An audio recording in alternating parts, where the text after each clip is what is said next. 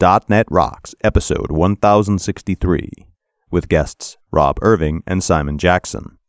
Recorded Tuesday, October 28th, 2014.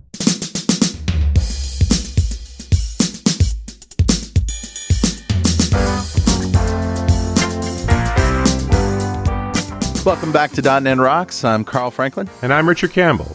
How you doing, buddy? I am good, man. I've been uh, tinkering away rebuilding computers. You know, it's a fun fall thing. I consider myself a shade tree technician these days. Just get to build the stuff I want to build. Yeah, that's nice. I, I consider myself that way too.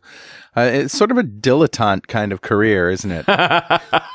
no, not really expert in anything anymore, are we? Yeah, I don't know.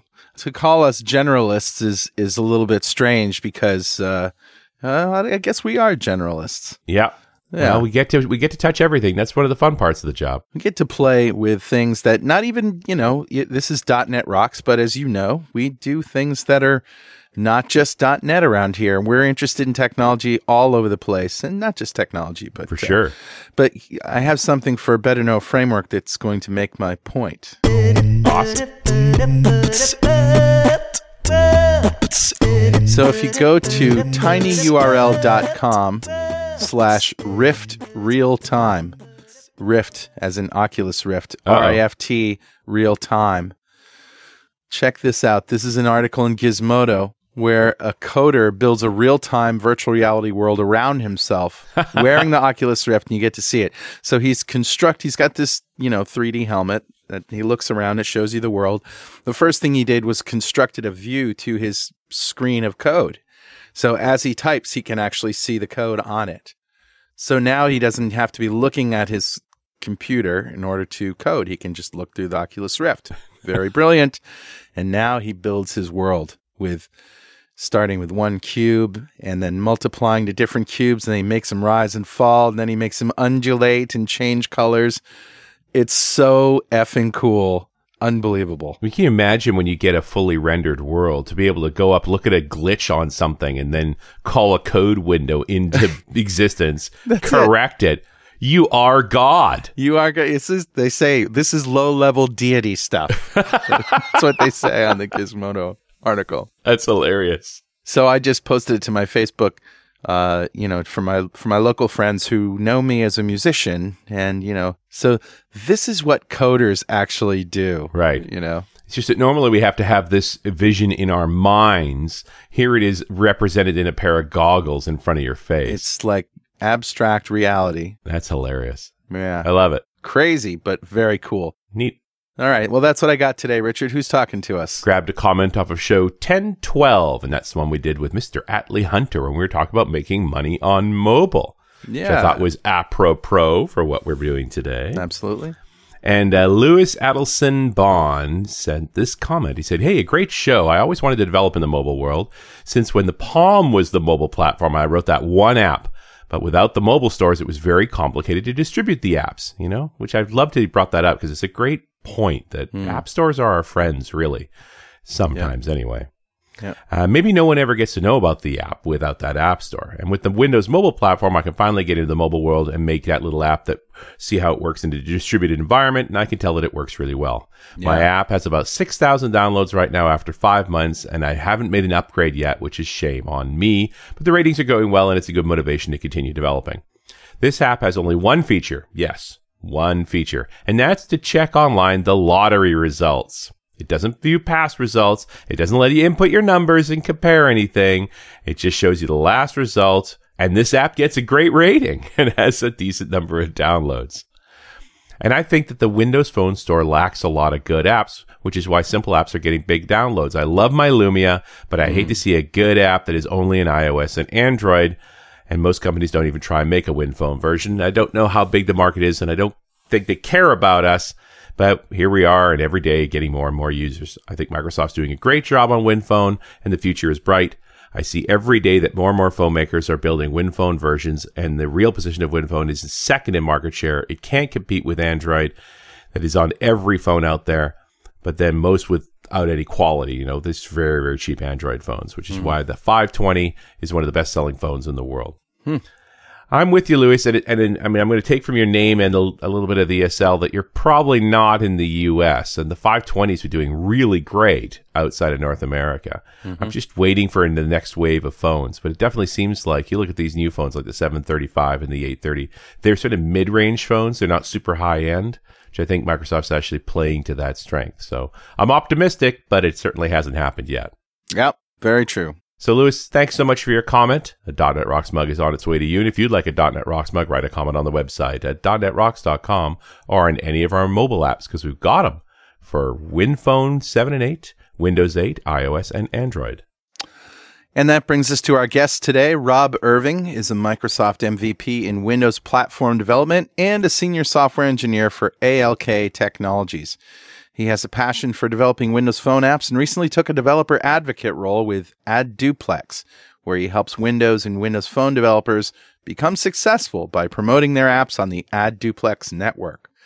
Simon Jackson is here with us, and he's a game development evangelist and MVP for ID at Xbox in the UK. Welcome, guys. Hey, thanks for having us. Hey, glad to be here.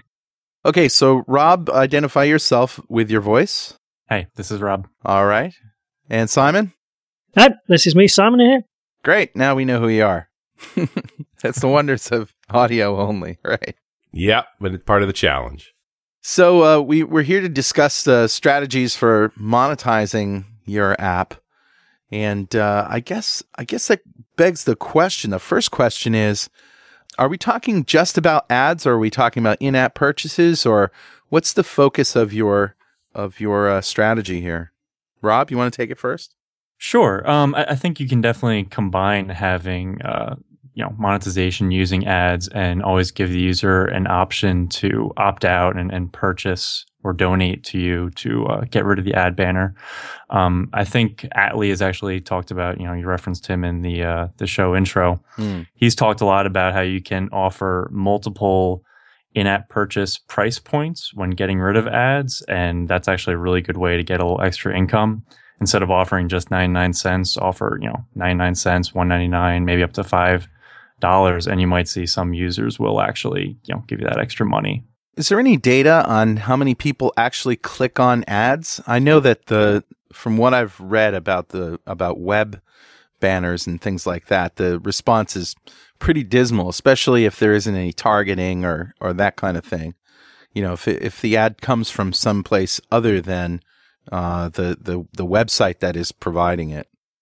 Yeah, from what I know, click through rate of one percent is considered to be very good, which, which, definitely does seem pretty dismal to to be hoping for one percent. But you can often see, yeah, 0.2 to 0.5 percent, pretty low. You know, the difference is like if you go to a website where I don't know you get uh, coffee beans or something like that. And you see an ad that says, before you even browse through their catalog, you say, special today, blah, blah, blah. But it's them, right? It's not some other coffee maker trying to lure you away from their site, right? I think that those are the ones that um, the people tend to ignore, at least on the web. Sure, sure. I I think the distinction here is when you're on a coffee site, you're looking for coffee. Most of the time, when I'm if I'm playing a game on my mobile app, uh, my mobile phone, probably not looking for coffee. So a coffee ad's not going to do much for me. Right. And, th- and that begs the question, you know, the appropriateness of the ad to the market and the thing that they're doing is what it's really all about, isn't it? Um, not just the mechanisms for getting the ad there in the first place, but what is it that you're actually selling in? Is it enough to get this person to do something else from what they're actually trying to do right now? Yeah, we see a lot when so the apps and games when they're trying to advertise. Uh, I mean, most ad providers themselves have lots of different categories and where they can uh, target what the ads are, whether they're health or whether games or entertainment. And a lot of app and games providers generally try to stick to the categories that are relevant to their title, try and improve their click-through ratio, ratios. Or in a more interactive way, they actually do more ad exchanges, like with AdDuplex, where you're actually promoting other apps. So the fact that you get a better click through when you are you are being relevant.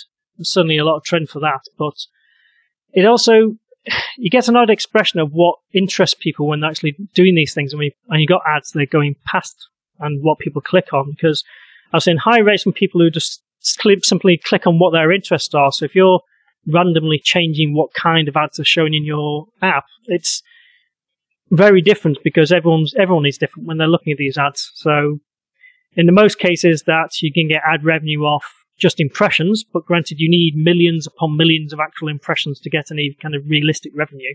Right. You know, the, the higher throughput is in, is on the clicking. Um, but there doesn't appear to really any good measure on what really makes something clickable because it, it is just down to interest. You know, there is the side of relevant to what it is. There's other side where people just, oh, I found that interesting. Mm-hmm. And I got to think if you're playing a game, the ad that's going to be most appealing is another game. Like that to me kind of makes sense. Right. Yeah, I mean, that's where AdDuplex kicks in. I mean, Rob can speak reams about uh, how AdDuplex um, gets lots of clicks through simply because the fact that they're showing other, other apps or games that are relevant to what that is. It's like, oh, well, that does something I want to do, and I'll click on it. So does it only work for games, or is there a certain type of app or a certain aspect of an app that makes it more successful in terms of uh, monetization, Rob? Uh, it doesn't have to be just games. You know, it, it does have to be an app that the user is going to spend some time in, though. Um, so news readers, you know, you're sitting at the screen reading for a while. You're going to keep seeing lots of ads being refreshed. Uh, also, any type of like social networking, you know, Facebook and Twitter do really well with advertisements, obviously. Um, but yeah, anything that the user is going to spend time in. So like tool and utility type apps probably aren't going to do really well if they're trying to monetize with ads. And I'm looking at the Ad Duplex website, and so it looks like the math here is kind of interesting. That I mean, for the most part, these sort of giveaways for every 10 ads that you serve of other people's games, you're going to get eight ads on other folks' games as well back, and the other two are actually the paying ads that are used for other things. Yeah, so Ad Duplex is a really great way to you know advertise your own app um, without having to actually spend any money on advertising. You just put your app out there with the Ad Duplex banner. It generates impressions for other apps in the Ad Duplex network, and then in turn, like you said, Richard, you get eight impressions of your app's ad shown on other devices, um, other apps using the Ad Duplex network for every 10 ad impressions that you display. Right. So you're, you're gaining users instead of monetizing off of it. How do you get uh, into a given category? Like, how are they matching games, or is it just by the categories in the win in the store? With AdDuplex, when you're setting up your account, I believe you're create you're uh, choosing your category. So Right. you know, you're definitely supposed to choose the category that you would uh, categorize your own app in. So if you're a game, then choose a game, obviously. Right. So you match yourself up to the areas you want to be in. Right. Yeah, you have the same with uh, most other app providers out there, not just AdDuplex. Is that you, you, you as the provider itself of uh, somewhere you're going to service ad, you say, right, I'm this type of app, give me this type of uh, advertisement. Or in the likes of Pub Center, you can actually say, right, well, I want uh, one set of advertising for this category and another set of advertising for that category. So it doesn't just have to be one; it can be a mixture. Right. And it's up to you to just think through how you would appeal to other audiences. yeah, you as the app provider are supposed to be responsible in what you put forward and what you put out there.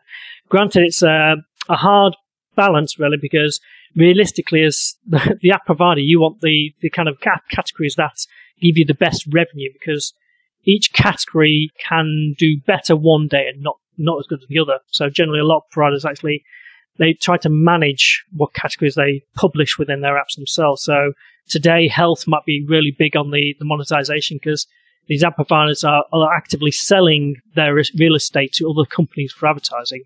And so some are willing to pay more than others for how much throughput they're going to get. So, like I say, health will be good one day, entertainment to be good the next. And Ad Duplex is not about you as the app developer making money, just about getting new users by getting in front of folks that hopefully are interested in your app. Yeah, Ad Duplex is more about self promotion. Yeah, the slogan for Ad Duplex is uh, advertise before you monetize. So the goal is grow your user base up front and then focus on monetization Right. because you need to have, you know, thousands or millions of users if you really want to make money using ads. And that's been reality since the web. I mean, you know, people thought in the beginning that they could just put up a website and people would come to it. And, you know, it was true for a while while there was only 100 websites in the world. But uh, the reality is just because you have a podcast or a website or some other thing doesn't, or a game, doesn't mean that um, it's going to be well attended. Yeah, there's no such thing as build it and they will come. Right. That's a big myth, isn't it? Yeah. Very much so. You, you have to advertise. You have to do you have to do the grunt work to get your brand or app known out there and for people to look at it. Should we talk a little bit about what kind of ad you can build an environment here, like here? Like, is it just a bit of text, or can you put up a graphic? Like, how do you get people's attention? Uh, with AdDuplex, you can definitely uh, create a graphical ad banner. Um, you you can put in just like four lines of text, but you're definitely encouraged to do uh, design your own graphic ad banner. you're going to see a lot better performance with that, I think. So there is an art here to building a good little banner ad. You don't have a lot of room. Like this is tricky. Sure. One of the nice things you can do though with AdDuplex is you can do some A/B testing. So you know you design you know one, two, maybe three uh, ad banners, create a campaign for each one to promote your app, and you know throw a few bucks into uh, getting some impressions for that ad banner and then you can see which one performs better. Right. And obviously that's spending a little bit of money. Usually ad duplex is free. It's just cross promotion. But if you just spend a little money to test out these different campaigns then you know you'll know which ad banner you should use for your cross promotion. Well and you still have a bootstrapping issue here. If there's nobody using your game then there's no ad impressions going to be going out. Like you have to have a certain number of users to get ad impressions to get more users. Sure. Uh, AdDuplex is, you know, it's one tool that you can use when right. marketing your app. Um, if you're in the Windows and Windows Phone world, uh, it seems that you know the Windows Phone users are really eager to get new apps, which is great for app developers. So websites like Windows Central, which uh, just got renamed from Windows Phone Central, um, you know, they post tons of reviews and their editors are really approachable. So if you just put out a new app, try to talk to those guys and, and get your app reviewed on their website, and you could find yourself getting a huge spike of review, of uh, users coming into your app up front. There's also a website called WM Power User that actually lets you write your own article about your app, like write a press release, and they'll post it on their website. Well, and in the end, these review sites, having been a reviewer, they only exist when there's stuff to review. So it does work both ways. Like it's not inappropriate to ask to be reviewed. No, not at all. Especially in games, it's very prudent the fact that your your main aim there is even before the game's finished is you're trying to get at least your proof of concept out there and get your brand awareness from the very beginning so you can start to build your following even before the game game is actually released. So even in beta, you should be getting out there and saying, "Hey, would you like an early view of this?" In some cases, even before that, even at just the concept stage, I mean, look at Kickstarter and the way that's sort of launched these days. Right. It's like you're looking at concept art and things like that. And there's nothing to say you can't write uh, a good um, marketing article for your game uh, as you're even just concept designing it, for getting it out there in front of um, other games or websites or other publishers and things like that. So they've got at least awareness and they know what's coming up. Um, they generally like drip fed information rather than just a big band we're releasing mm. tomorrow because mm-hmm. they've got no time to react to that. Yeah, then that's the engineer's way because we firmly believe in this idea that we're building a better mousetrap and they will come. You'll go dark for 18 months and build the greatest thing known to man and then drop it on your site and just presume everybody's going to come. Right. Yeah. Yeah. And you're wrong. So wrong. yeah, I mean, Kickstarter tells a lot of the stories these these days is that small people are then going, look, I've got this idea. What does everyone think about? And then obviously Kickstarter is the portal and to launch that, which is certainly one good marketing angle. But granted, it does have its own fallbacks and issues with going that way. Yeah. Uh, generally, a lot of game developers these days prefer to go more through the networks and through the publishers or the other game magazines and things like that to try and get their game awareness up, just to let people know and that's why they do it. I mean that that's the whole reason that you can do it is because there are people listening to what you say and it's because you say things that they want to hear. Right? You know, that's the that's the reason our podcast exists. We have so many listeners and then we can if we do a Kickstarter for something, people are going to respond to it. But if, you know, Joe, I've never done this before, does one, well, then they have a problem. All right. So, getting back to the ad duplex thing what's the secret sauce or the the magic that gives you such a higher click rate in AdDuplex? I mean, we talked a little bit about matching things, but can you t- can we talk a little bit in more in depth about it? Uh, I'm not really sure how they, they have as good a click rate as they do. Um, they definitely advertise that it's it's close to one percent, which you know sounds dismal, but it but it is quite good for the advertising industry. Um, but I, am not really sure what they do that's different. Um, maybe just that the ads are more relevant because they're always going to be about other apps. And, and as I said, Windows Phone users are always eager to get new apps. Are they vetted by people or is it all done with algorithms? Do you know? I, I believe you do get your uh, your ad approved before it goes into the store. Yeah. Yeah, we certainly see as well. You get you get more. There's certainly a lot more kickback these days of the, the more visual and um, icon kind of ads that you can put out there. Uh, although AdDuplex has traditionally done text-based ads. I mean, the move to videos, uh, well, to pictures. Sorry, there are some ad providers who do video, which is just very strange. Um, but you do see a lot of, a lot more better interaction from users about imagery, simply because in case of it just looks more appealing, and also it's also more multilingual in effect because text you have to translate, where images it's just a nice picture you need to go and look at. It's all, all about grabbing that person's interest. It does have to be the right size for the device, though, right? Oh yes, multiple sizes for multiple devices and multiple frameworks. Yeah. Yeah, I, I get the idea that making the ad is the hard bit, and you can't just make it a bright, flashing thing saying "click me or you'll die."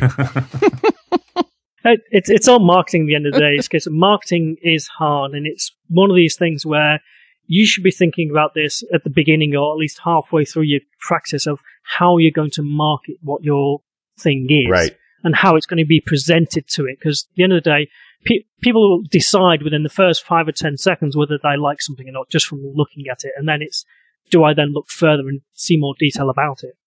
Well, and they see, you know, you've already hit on this idea that long before the product's finished, this should be part of the conversation. Is this is this of interest to people? How do we communicate it?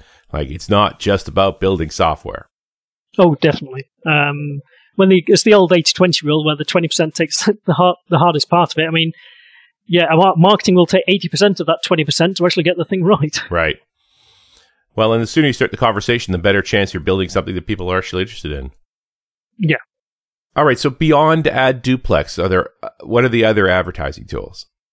Well, uh, we both work on an open source project that uh, we can talk about, which is called Ad Rotator.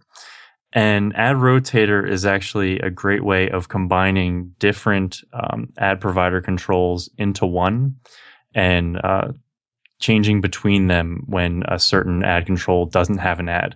Um, one thing that a lot of developers don't know until they find out the hard way is that there's this concept of fill rate.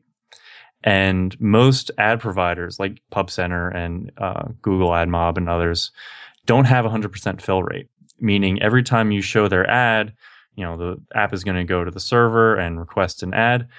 You know, most of the time you might not get anything back, and that's the what the fill rate is. Most of the time, like more than half. Yes.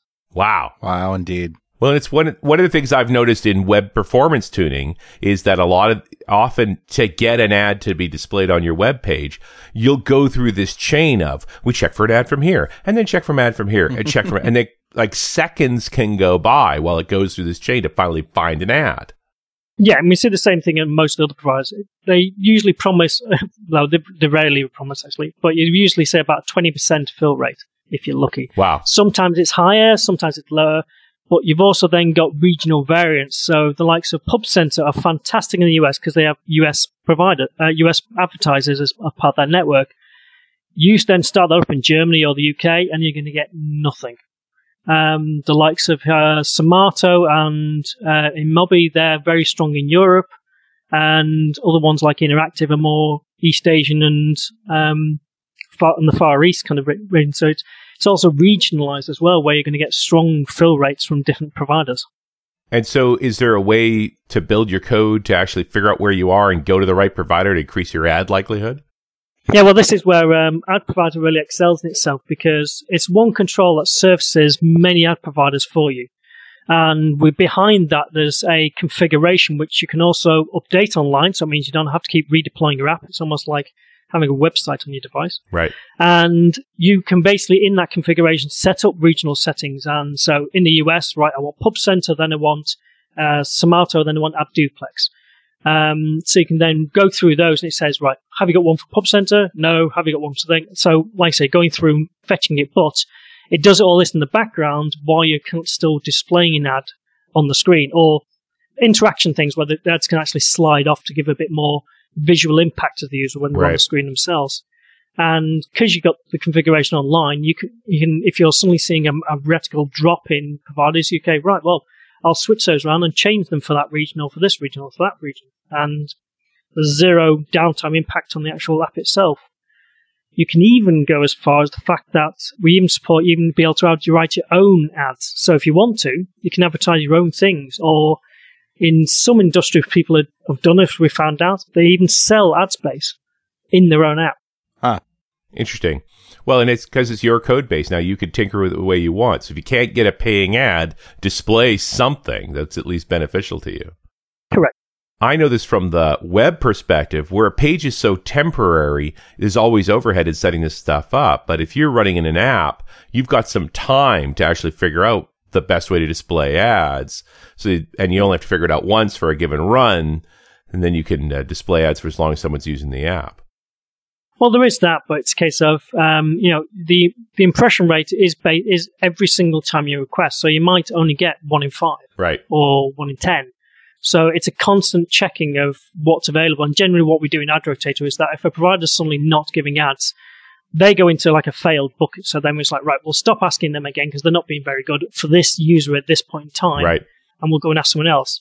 And one of the things we usually recommend is that because ad duplex is different, which is actually you're almost guaranteed a fill rate because they always have ads no matter what, you have that as the ultimate fallback. Right. So you're always guaranteed to have that space being used actively. Mm-hmm. Now, do you have to sign up with each of these ad providers to get paid? Yes. Okay, so there's a there's a bit of an overhead here, and and what's the payment system? Is it just per impression? Do you get more for a click? Like, what does that look like? Uh, like with a lot of these things, it, they, they have payment thresholds for how we're going how far you get through. Generally, it's around either fifty dollars or seventy five dollars before you'll start getting revenue back off them, mm-hmm. and they'll just keep building that up until you cross that threshold. And what's the typical compensation rate? Is this so many cents per thousand impressions? Uh, yeah, we generally you're talking about maybe eight cents per thousand uh, on some of the good ways. I have seen much better rates. We also have seen extremely worse rates.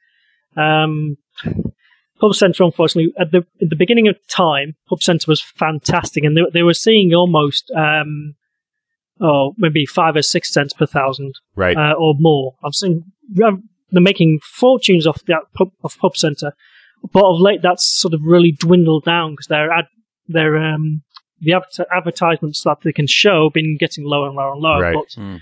of late, Microsoft announced just a fresh injection injection into that area, so they're starting to see a much better um, return on revenue on that. And in the end, you want to have stuff that's effective, right? Like an advertiser's in advertising just to spend money. They want to make sales. So if I put a thousand dollars into advertising via phones and get nothing back, I'm probably not going to do it again. Yes, it is a constant battle for the publishers to do things like that. Yeah. Hey, Richard. Yeah, buddy. You know what time it is now? Uh, must be that happy time again. Yeah, time to announce my new Kickstarter project. An app that automatically creates an app based on social network memes, creates targeted ads, sends them to Ad Duplex, and then announces it on Kickstarter. it could take over the world. No thought required. Just push the button. It just keeps I'll going. buy that for a dollar. it would fill up Kickstarter with projects oh no, my for loop is out of control. That's a while loop. It's going on for eternity. There's no break. Actually, it's time to give away a Telerik DevCraft collection to one lucky member of the .NET Rocks fan club. But before I tell you who won today, Telerik DevCraft is the most complete .NET toolbox for web, mobile, and desktop development. With the addition of UI for Xamarin to the DevCraft bundle, you can now create compelling native mobile experiences with your C-sharp skills. Download a free trial at tinyurl.com slash devcrafttrial. All right, buddy. Who's our winner? Today's winner is Danny Cook. Congratulations, Danny. Golf clap for you, sir.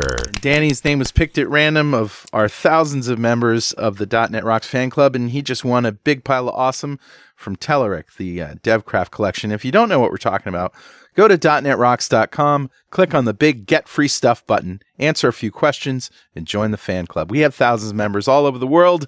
Every show we like to give away stuff from our sponsors, and every December, coming up here, we give away $5,000 to one lucky member of the fan club, but you gotta join to win. And we like to ask our guests, we'll start with you, Rob. If you had $5,000 to spend on technology right now, what would you buy? So right now I'm downstairs in my den and I'm looking over at my TV to the right and it's looking a little small. Just not big enough. So I could probably upgrade that. It's a 42 inch LED and it's it was an upgrade at the time, but uh, I think I could probably use another upgrade for Mm-hmm. 5000. If for five grand, you can get something in the 80 to 90 inch range, 4K curved display with 3D, Yeah, that sounds nice. and your head will explode. Now you just gotta have something good to watch. Yeah, or a room to put it in because that's bloody huge. Maybe a slightly smaller TV and some nice speakers too. Yeah. It- Get, getting that system actually balanced right is always interesting. Very good. All right, Simon, your turn. What would you buy with five large? Oh, I'm going to get more geeky and down with that, but still visual. So I'll probably go for a nice big uh, Oculus Rift kit with and several Kinect 2s, so I can actually start doing some virtual experiences and walking around my house. I like it. Hey, did you like the uh, video? Did you see that? No, I've not. I've not seen that. I've seen a lot of the press release and stuff that's going on there. But, uh, the the I know a few friends who've been working with the uh, the DK2 kits, and they're just astounded by it. It's just Pretty amazing. it's just the technology is getting better and better each year. But it's only 350 bucks. Like, you haven't spent your five grand yet, dude. It's not easy to spend that much. Hey, you've not seen my my ideas for a virtual kit around here. Oh, right. Um, what was that crazy uh, platform? The the like uh, universal treadmill that you could walk on. Yeah, there's the big circular treadmill kind of, kind of thing, which, and I think it was a few years ago, it's been, there's new versions of that now. But if you get that and you twin it with that like that latest hoverboard experiment, it's like you could really go well with that. Yeah, I've been watching that hoverboard experiment, trying to figure out if it's just a gag or not. Like, uh, is this thing actually going to work? It's it's just odd because it's just maglev, just but really, really, really noisy. That's why I can't get why it's so noisy. Yeah, I'm not not sure what it actually is, like, but how this is really going to work. But I'm with you. You know, we're trying we're trying to make our science fiction toys. All right, very good. So uh, let's talk about the AdRotator control. Yeah, so um, we recently updated it with support for universal Windows apps. Um, in addition to that, it's been around for a while. It's supported on Windows Phone 7, Windows Phone 8, and Simon's done a lot of work to get it working on Unity as well. And Windows 8, of course. So what is this control, and is this something that's in the box, or is this something that you guys have built? Tell us about it. Uh, no, it's not in the box, but you can get it over NuGet. Um, you can look for details on it at getadrotator.com. Mm-hmm. and it's really easy to set up. You can drag and drop it just like any other uh, ad control right onto your XAML. And uh, then you just get a little configuration file that you add into your app and use that to set up your, your account with PubCenter or AdDuplex or Smaato or any of the other ad providers. Okay. So how do we go about using it? Uh, Simon, you want to take that one? it's only because I'm an old hat at this. I've been at it almost the beginning. Uh, I mean, the project itself was originally started by Gergely Orosz, and I then got involved for my sins. Uh, I, I have a tendency to keep getting involved in open source projects and then running with them for years. and Rob's sort of our latest member. So, um, yeah, I mean, the control is just very easy to use itself and get up and running. Once you've got AdRotator installed and you put all and you put in all the ad provider DL controls from the various providers into your project, it is simply then a case of just managing that configuration and deploying it and moving forward. And we also highly recommend is that, as I said before, you can host that configuration remotely, so you don't even have to change your app to keep change your, change the ads you're going to show in it. Um, we'd highly recommend this simply because you need to manage those ad providers to try and get the best uh, revenue feedback from the ads you're going to display. And one other interesting trick is that, um, let's say, if you've got your own ads in there, uh, you're either selling your ad space or we've also seen that for actually providing feedback to users about updates and information coming up about the app. So if you if you know you've got some downtime in a backend service, you can, be telling people about it like days or weeks beforehand, if you know. Or you can tell them the fact that, oh, big new update coming next week, and here's some great features, and you want to really want to get, get on board with it. Mm-hmm.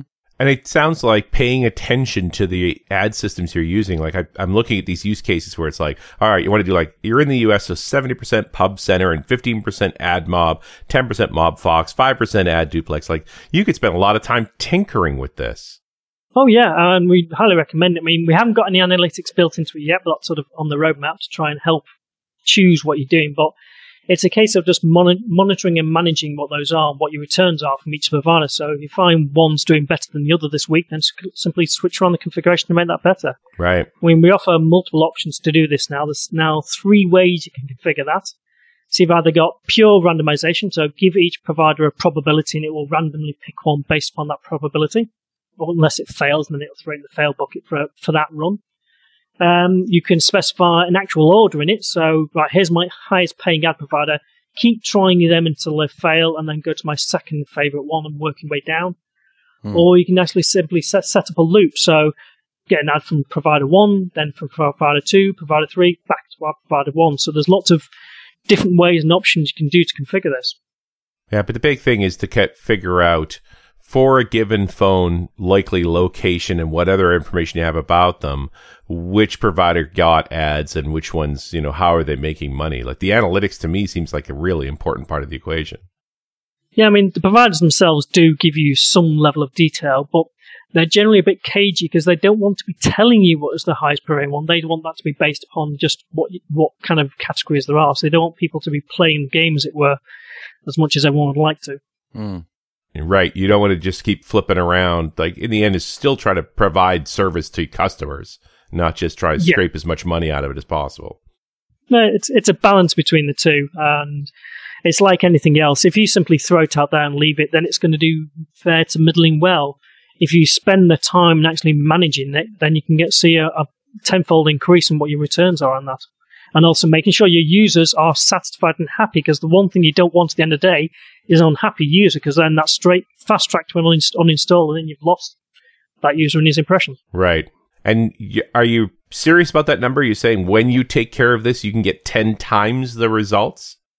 Yeah, we, well, in some cases, we've seen more, especially in the old days. And feedback we got from people using it is that if you're managing it like anything else, so if you're managing your social networking to keep advertising on other networks, you're man- if you're managing your advertising, then and working with the highest, pay- trying to work in the highest paying categories and things that are suitable for your projects, you're not going to annoy users and you're not going to try and put them all over the screen. Um, you can see a, a massive increase back on that. Simply because it's almost like playing the stock market with ads because categories can be really high one day and then drop down the next. And it's just monitoring that. Right. Knowing where advertisers are spending their money. Yeah. Hey, Simon, you want to talk a little bit about ID at Xbox? I, I could talk all day about ID at Xbox. It's bleep, bleep, uh, bleep, and other stuff that's not redacted. Oh, but yeah, it's it's a fantastic program that Microsoft is sort of pushing on these days, especially for game developers and anyone who's out there developing a game, especially if it's for another platform. Yeah, it's you lose no money in trying to put yourself forward. And the big thing we try to push forward with anyone else now is that is having a, a winning and unique selling point for your your game itself. Um, it's not like the days of XBLIG where anyone under his hat can throw it in you do have to try and promote yourself a bit and say, look, I've got this award winning thing.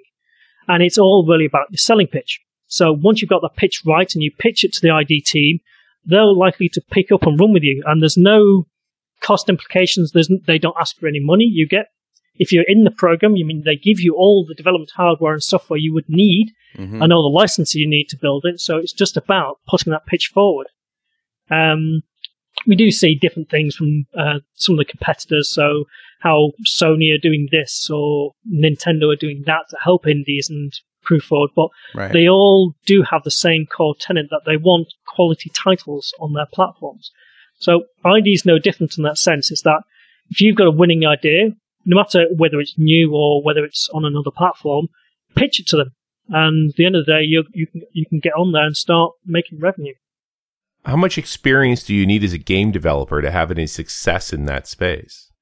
Um, some helps. I mean, it doesn't have to be full of experience. Um, I know ID members who are on there who've only got maybe six months actual development experience Right. or design experience, where you've also again got some of the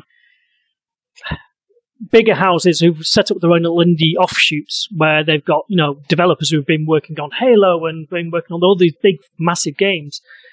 All ID really care about at the end of the day is do you have a unique selling point, something that's going to bring attention to their brand and their de- and their devices, and that's going to effectively sell on that platform. And one thing they do try to promote as well is that um, you've got the games with games with live gold on there as well. So if you can get yourself onto that program, you're almost guaranteed sales because they will promote your game for you. So Nice.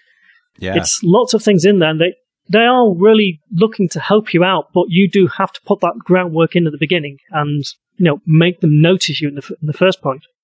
And there, there does seem to be this chasm between the electronic arts of the world and their giant multi-million dollar games and the indie developer building sort of original idea stuff, but one, two, three people like there's doesn't seem to be anything in between those two, or maybe I've just missed it.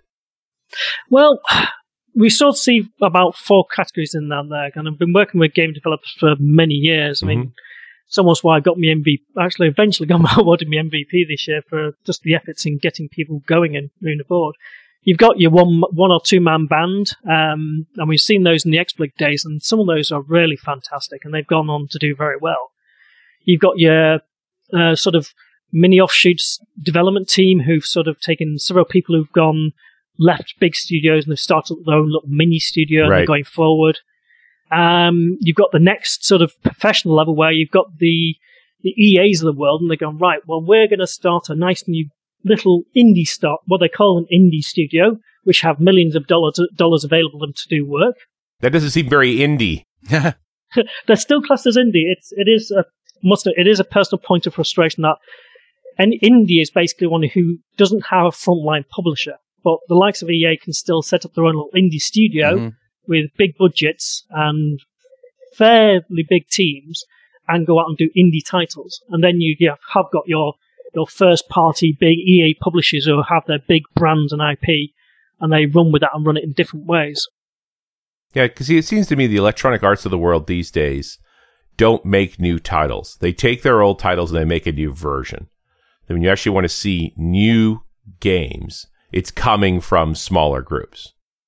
Yeah, I mean, you see some really good, some bright and inventive ideas that come out there, and it, all they lack really is the push to really get them out there and get them noticed. Um, and it takes sometimes big competitions like London Dare is a, a fantastic way for developers to sort of hone and test their skills and get themselves proven out there. Um, and other such big sort of hackathon projects to try and show new ideas. And that's where some of the bigger ground roots sort of game development things are coming out of. Is uh, uh, do you guys recommend Unity for people starting in games? Uh, well, being a generalist, I recommend whatever tool is comfortable to you. So yes, um, if you're coming from a design background or or just learn Unity is a fantastic tool for that. Um, other sides, if you're more of a programmer, then you got the likes of Monogame, which is the evolution of what was the dream of XNA with Microsoft. Uh huh. Um, you see sort of left field things that come in there. That's where you got like the big engines of Unreal, which is they brought the price points for that, that right down now. And as of last week, we saw they sort of semi partnered with uh, Xamarin, and now you've got Mono for running with Unreal. So it's no longer just uh, the C world Wow. um, which I must admit is a big breath of fresh air. And you have got that last vestige of hope, which is building C++ games. I mean, I've done some of that and ran away screaming. screaming. Yeah. so you said Unity is not really for developers, but for designers. Is I thought it was a C sharp language environment. It's it does C sharp and does JavaScript, but it's very much art focused in its in its foundations. But saying that it's whatever you're comfortable with. If you're brand new and beginning and you've learned a bit of sort of object oriented program design, then Unity is a good place to go, for, especially for new beginners. Mm. Um, uh, but we see in the education industry, they're showing off whatever is comfortable for people to pick up with. So whether it's Unity, whether it's uh, Scratch is very popular in sort of the, the Right. primary skills and secondary skills. Um, you've got the likes of Construct, which are a bit more web based and things like that. So there's many, many tools out there for whatever it is. And generally what we say is that pick whichever's comfortable for you and then we'll help you on that journey and get you going on it. Hmm. Okay. Very cool. Yeah, there isn't a one tool to kill them all. I mean, granted. No, no. I, I just wondered what you recommend for, for C sharp developers who, who want to get into uh, a bit more graphical game development. Well, for C Sharp, I would probably recommend uh, Unity as a good first stop. In fact, there's a fantastic book that was recently released that uh, shows you how to do C Sharp a lot with Unity, which, funny enough, was written by one of the people on this podcast. Huh. Isn't that interesting? Oddly enough. Oddly enough. I mean, that's uh, Mastering Unity 2 game, 2D Game Development. Although it is a, it is an intermediate um, title, so the fact that some Unity, the likes of Unity, is needed up front, whether it's off the, the, the videos off their site or one of the other beginner books that are out there for getting people going. But it's Unity is a fantastic way to get going. But same again, if you're hardcore C sharp programmer, then the likes of Monogame are sort of easier because it's pure C sharp then, and you're learning more about how games breathe and live, where Unity sort of abstracts you from that to say, here's an engine, just throw stuff into it and make it do stuff. Right. Okay. I get you. Yeah. Very different way of thinking.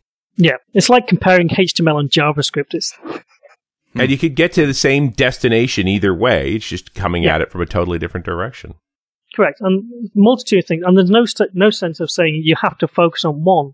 I know a few devs who, who will dabble in a few. Um, but the only one I don't generally I'm not strong in as the sort of JavaScript game engines, but I'll still I'll know people who do that stuff and I know where to point people when they need that information. And I try to learn along the way as well.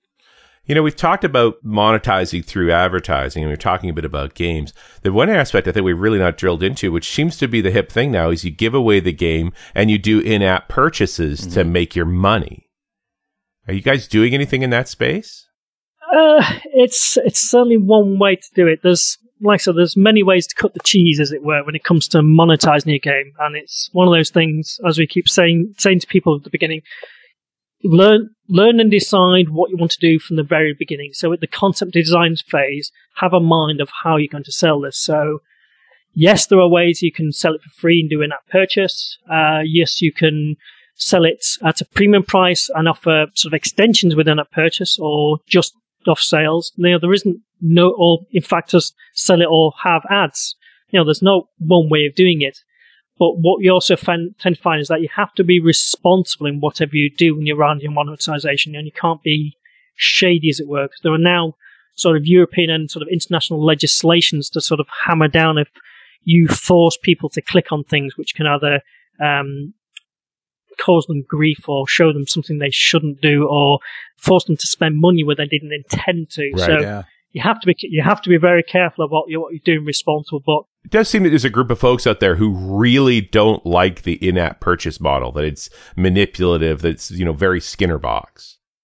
Yeah, and yet there's other people who just as well love it. But I guess it depends on what you're doing, right? I mean, you can't you can't give away an app for free and then allow them to play for like 30 seconds and then say, "Oh, give me some money." I mean, you know, it's extortion. Eh, there's a you really do you it can work if you do it well.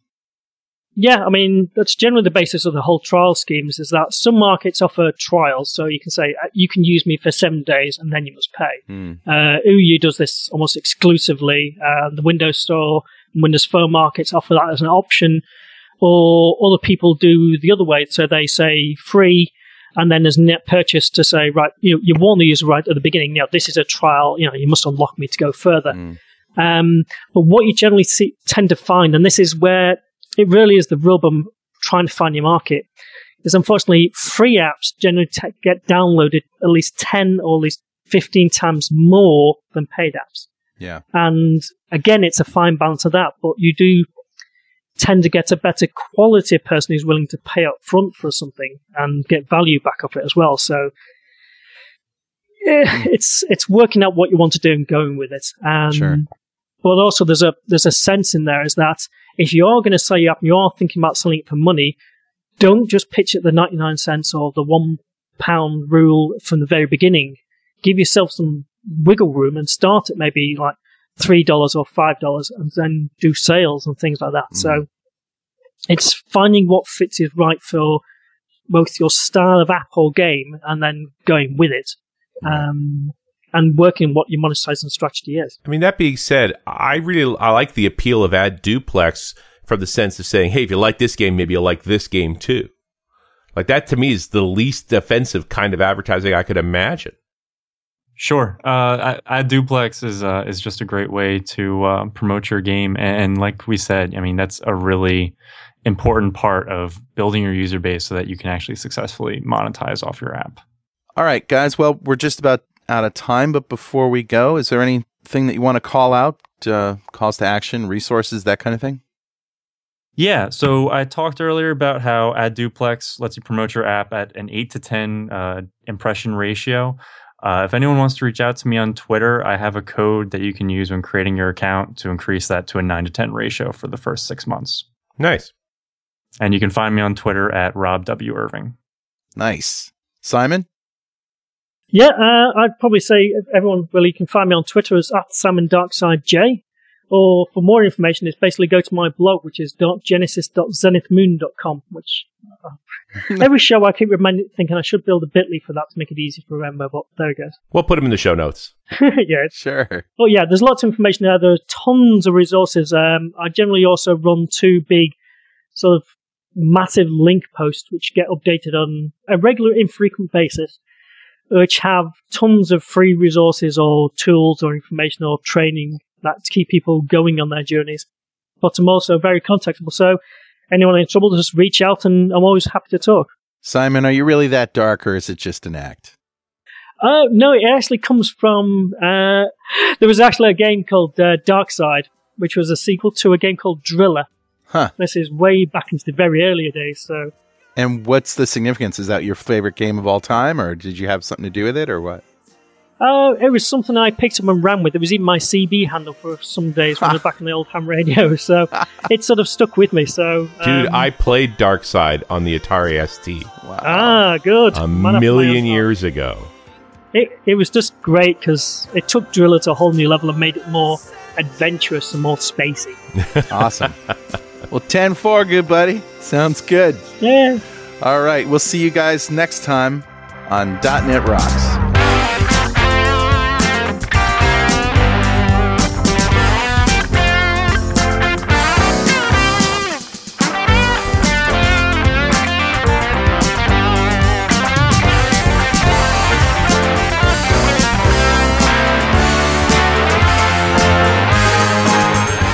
.NET Rocks is brought to you by Franklin's Net and produced by Pwop Studios, a full-service audio, video, and post-production facility located physically in New London, Connecticut, and of course in the cloud. Online at pwop.com. Visit our website at dotnetrocks.com for RSS feeds, downloads, mobile apps, comments, and access to the full archives going back to show number one recorded in September 2002. And make sure you check out our sponsors, they keep us in business. Now go write some code. See you next time.